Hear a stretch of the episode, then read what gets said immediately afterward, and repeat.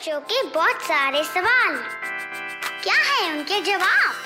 कभी सोचा है? क्या आपने कभी ये सोचा है कि जब हम खेल के कहीं से आते हैं, या फिर स्कूल से ही आते हैं, या फिर कोई भी ऐसा काम करते हैं जिसमें शूज़ पहने रहना पड़ता है, ठीक है? और शूज़ घर पे आके निकालने के बाद इट स्टिंग्स वाई क्यों स्मेल आती है? आज उसी को रिवील करेंगे। कभी सोचा है कि इस एपिसोड में? So this is due to bacteria yes bacteria fungus dirt shoes में कैद हो जाता है। और क्योंकि हम खेलते कूदते हैं, दौड़ते भागते हैं, चलते फिरते रहते हैं तो जो स्वेट होता है हमारे पैरों में, वो भी अंदर कैद रहता है।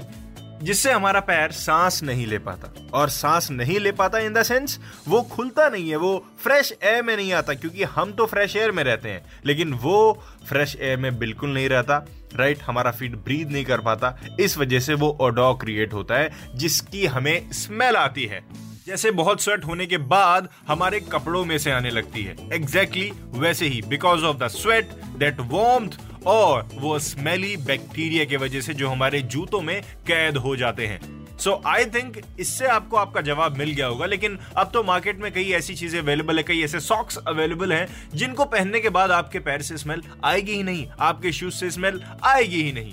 कभी सोचा है कि अगले एपिसोड का इंतज़ार करिए, क्योंकि ऐसी ढेर सारी चीज़ें हैं जिनके बारे में हम सोचते बहुत है, लेकिन इनको जवाब हमको मिलेगा चाइम्स रेडियो पर। और साथ ही साथ इसके और भी पॉडकास्ट एंजॉय करिए।